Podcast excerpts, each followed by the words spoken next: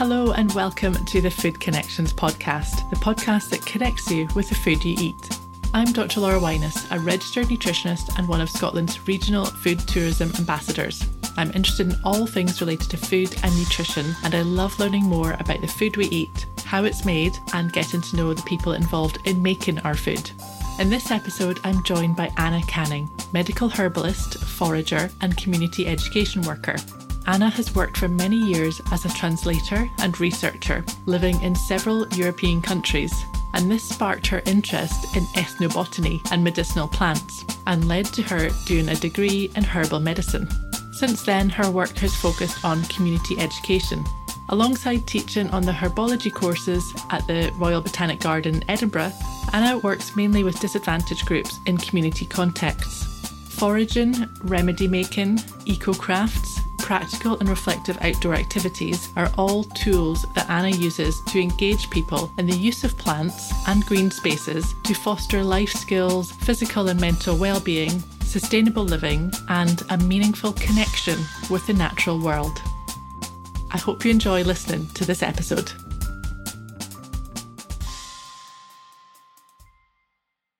Anna, welcome to Food Connections. It's great to have you on as a guest today on the show. How are you? Very well, thank you. Yeah. Feeling the cold, but it's all right. It's, it's definitely turned winter now, isn't it? Yeah, absolutely. But all good. Yeah, it's great to be here. Thank you for inviting me. That's absolutely fine. In your introduction, now I introduced you saying that you have an interest in ethnobotany. So, a quick question just at the start What is ethnobotany? Well, ethno just means people, and botany is the science of plants.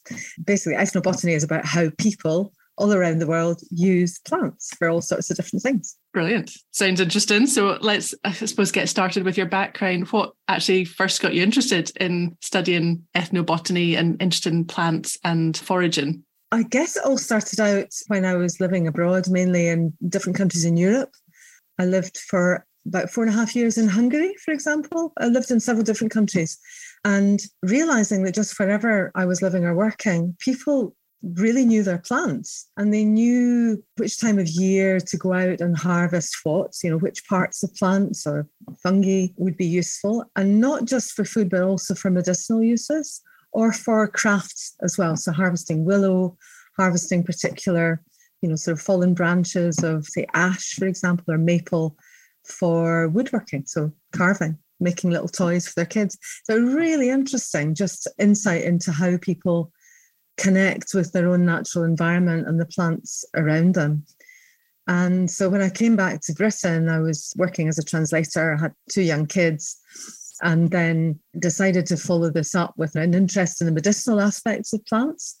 So I did a degree in herbal medicine but I found that although I thoroughly enjoyed every minute of it, it was an absolute revelation from start to finish. It didn't actually teach us very much about our native plants and about how to identify them and how to harvest them, what time of year to harvest them, and what parts to use for each medicinal purpose. So that became my abiding interest, if you like, and it's continued delving deeper and deeper, if you like, into that the uses of plants around us. Very mm-hmm. often, I mean, I think in herbal medicine, we're very much, I would say, we're suckers for the exotic. you know, we, we, I think we always have been. If you look at the old herbals and apothecaries notebooks, we've always done that. But it means to some extent neglecting the resources that are all around us. So that led me very much into foraging to explore that in more depth and in, encompassing the full sort of gamut of, of the uses of plants. So for food, for medicine, their connection with wildlife. So an ecological approach. So how a plant sits in its environment, how it interrelates with other species, you know, from microbes and insects, pollinators and you know, mammals and ourselves as part of an ecosystem as well. So yeah, it's been a journey. And you now have a, a variety of roles in that kind of sphere. You work at the Botanic Gardens and have various roles. Do you want to explain all the different things that you do these days? Oh gosh, all of it. Where to start? okay, we'll start with the RBGE, the Royal Botanic Gardens Edinburgh.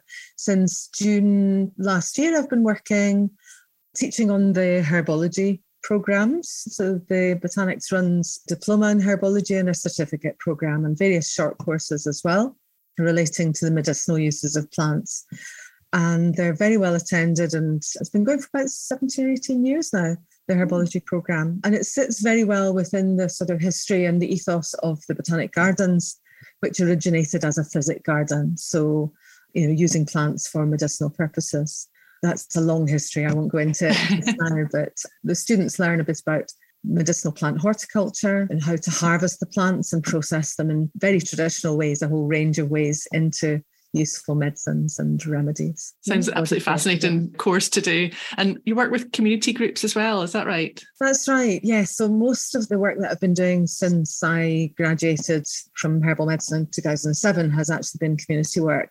So starting in adult education, I've been delivering some courses in the adult education program since 2009, I think.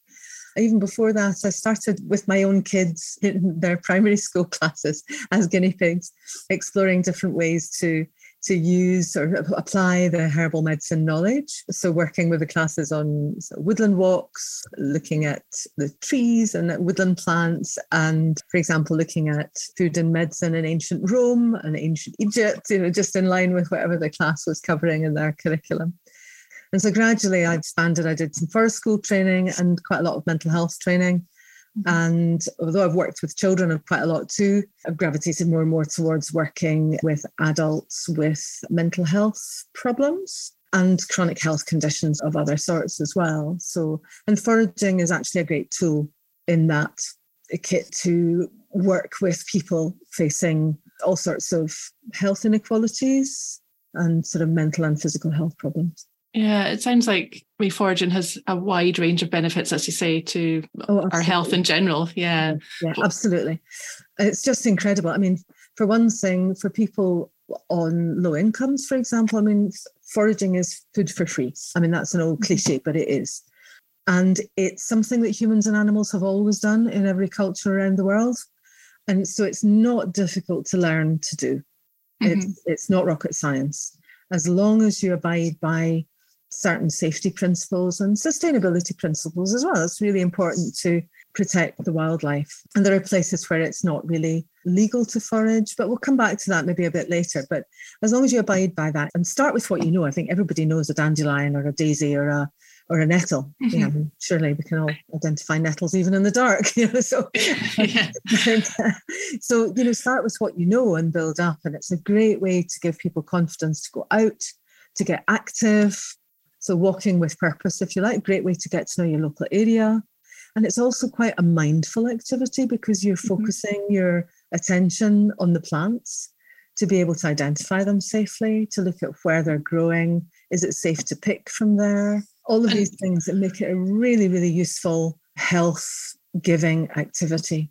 Not to mention the fact that the actual plants growing in the wild, the forageable edibles, are nutritionally, you know, they're just a powerhouse. I was definitely going to ask you about the nutrition. Being a nutritionist myself, is there any nutritional powerhouses of plants that are available for us to forage? What would you recommend? Absolutely. Every wild edible in Scotland, in Britain, in Europe is packed with vitamins and minerals. You know, they are just off the scale. And there's some really interesting research that was done by the German government in the late 80s, early 90s.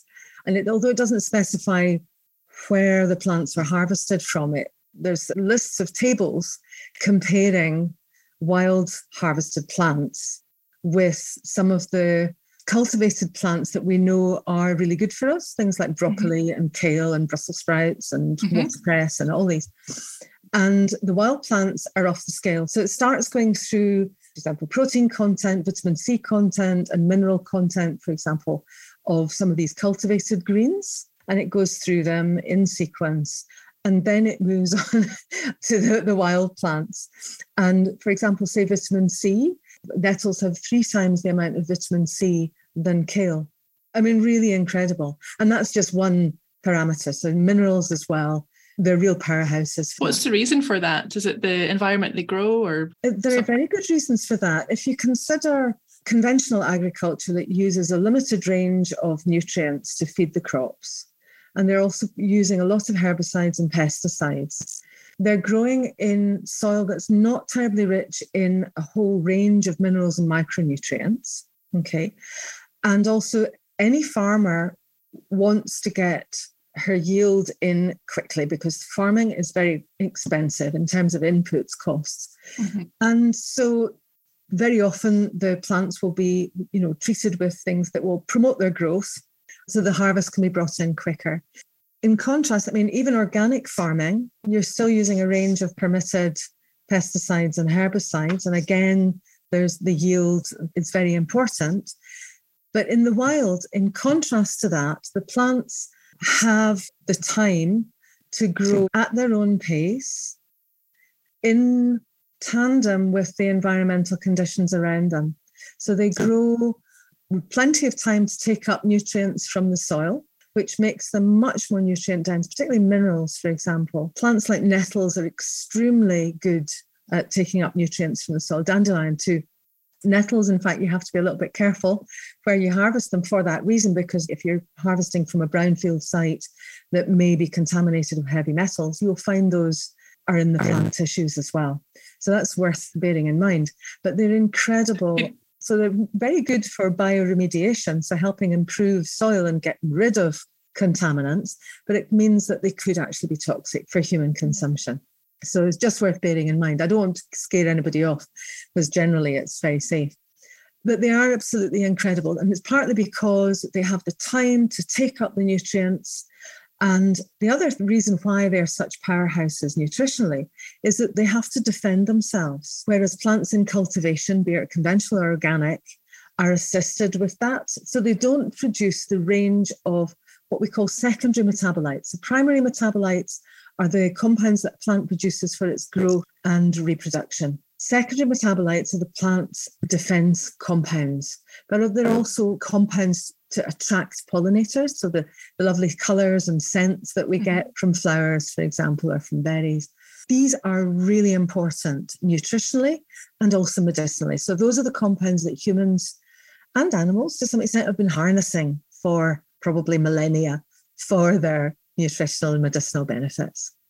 So mm-hmm. really important. So that's why these are so rich. That a little goes a long way. You don't need to take your Asda trolley out and harvest lots of forageables, and a little does go a long way. They're so nutritionally dense. And we've mentioned nettles quite a bit, but what would you use nettles for? So if you did find a nice patch of nettles in a, a lovely forest or something, if you pick out a, a, few nettles, what would you use it for? First of all, nettles don't tend to like deep shade, so you'll find them oh, right. on the edges, not in the in the deep woodland. So nettles, we would harvest them usually in the spring or in the autumn. Second flush you get, several plants do this when the summer vegetation has died back or been cut back, you'll get a second regrowth.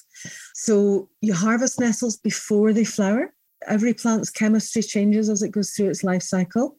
And in the case of nettles, when it goes into its reproductive phase, its flowering phase, it develops compounds in the leaves that are irritant to the kidneys and urinary system. So that's to be avoided. So to go back to your question, what do we use them for? Well, medicinally, nettles, uh, well, medicinally stroke nutritionally, because the boundary between food and medicine is very blurred. And I love playing with that. I think it's a really useful thing, you know, so food as medicine. I think there's a lot of consensus now that the evidence is very strong for food as medicine. But nettles have been used as anti diabetic. So they measurably lower your blood glucose levels. And they also have another mechanism of action, which is anti hyperglycemic. So it enables the body to be less insulin resistant. So, mm. very useful.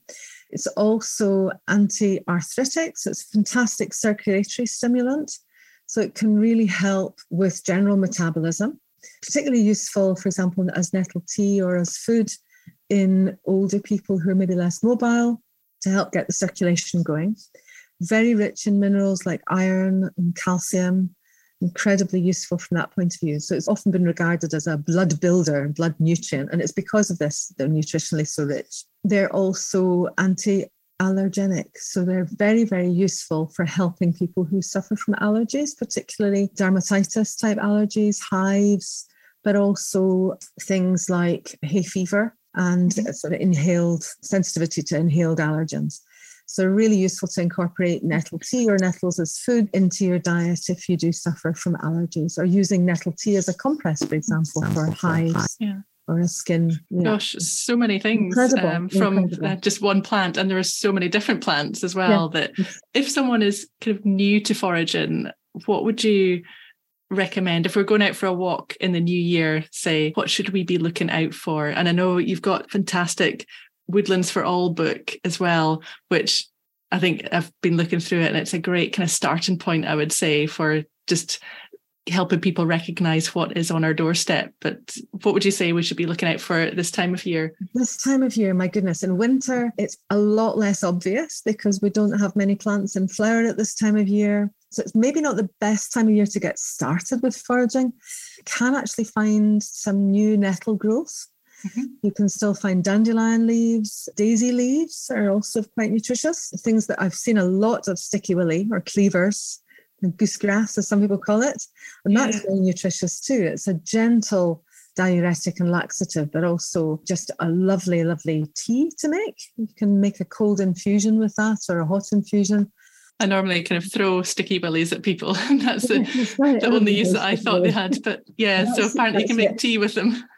Ethnobotany in action. Yes. Foraging is not just about food or food you know, children's playthings were a, a classic foraging activity as well. So what else? Things like white dead nettle you can find throughout the winter. And if you've got a garden or even a path nearby you, a little plant that loves disturbed ground is called hairy bittercress. Now, that might not sound very appetizing, okay. but it's actually neither hairy nor bitter.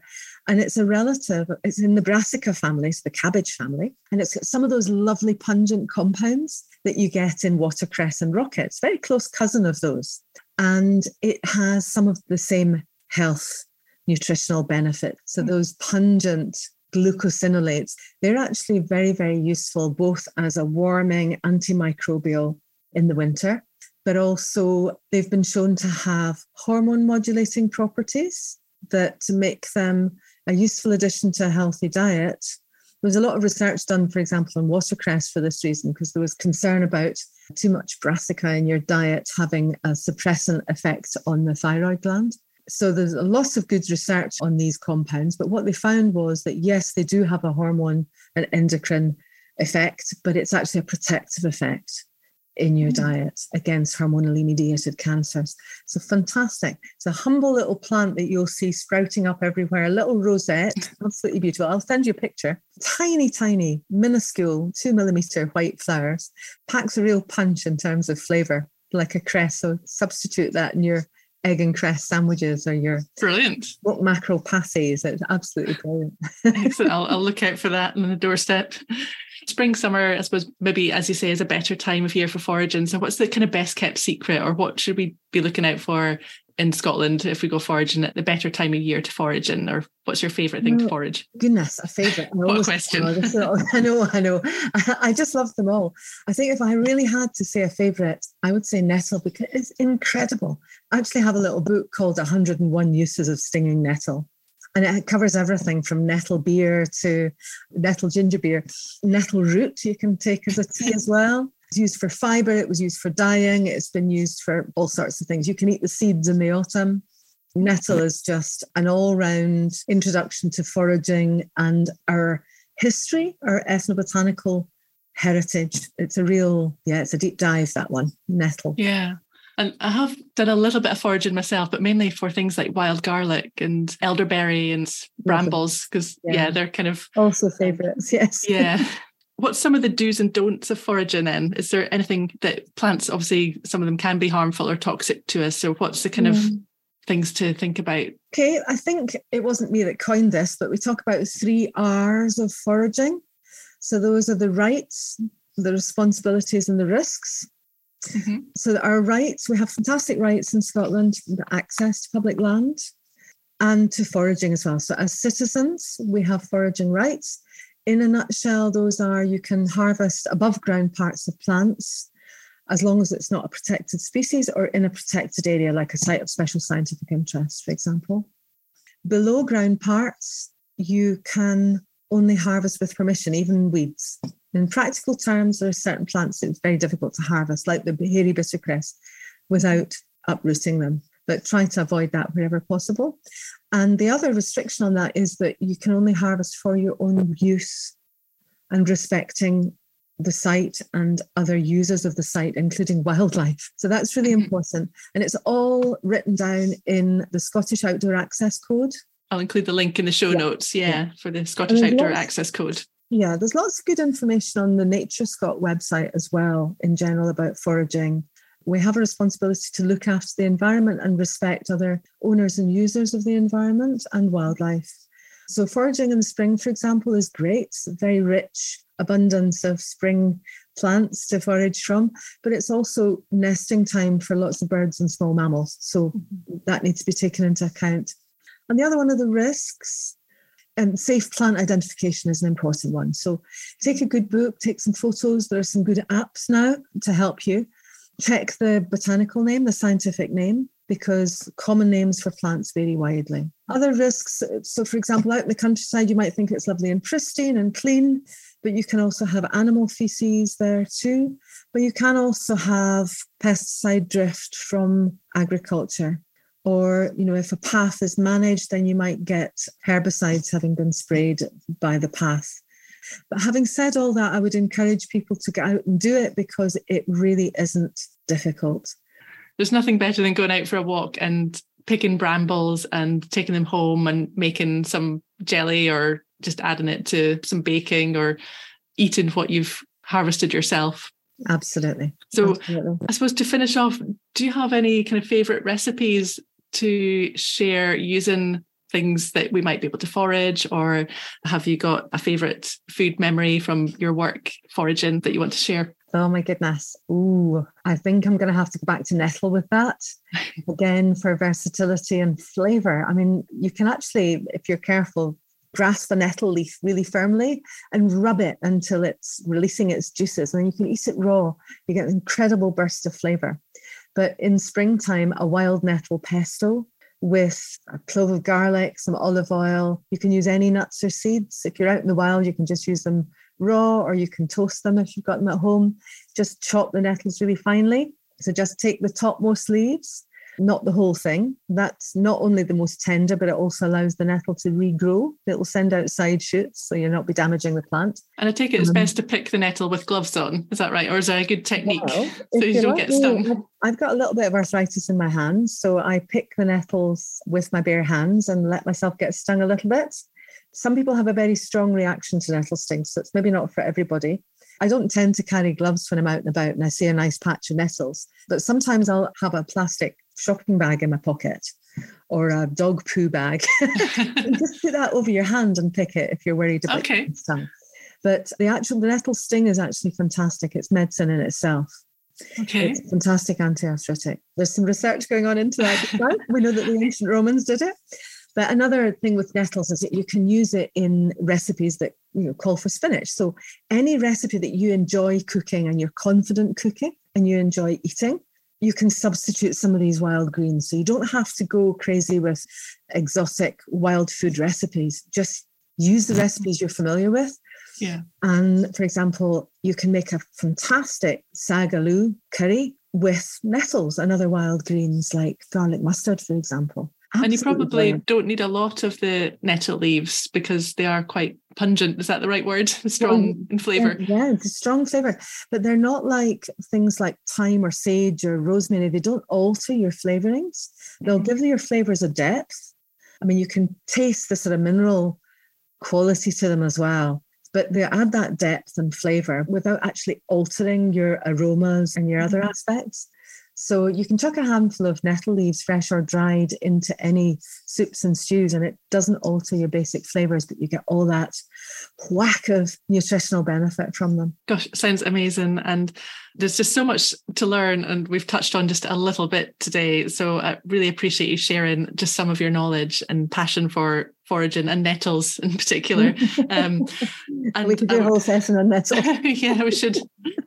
um, I would definitely, I'll put in the show notes the Woodlands for All book that you helped produce because, as I say, it's a fantastic starting point and it's available online. So, and all the other links that you've sent me, I'll make sure I include them in the show notes as well. Thank you for that. Yeah, that's great. Where can people find you online or what's the best place? I'm on Facebook and Twitter and Instagram although I'm a bit sporadic with all of them, I have to say.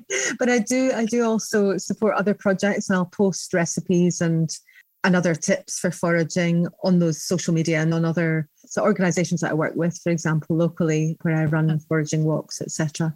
Uh, it's lovely to collaborate with other organizations. So look out for those.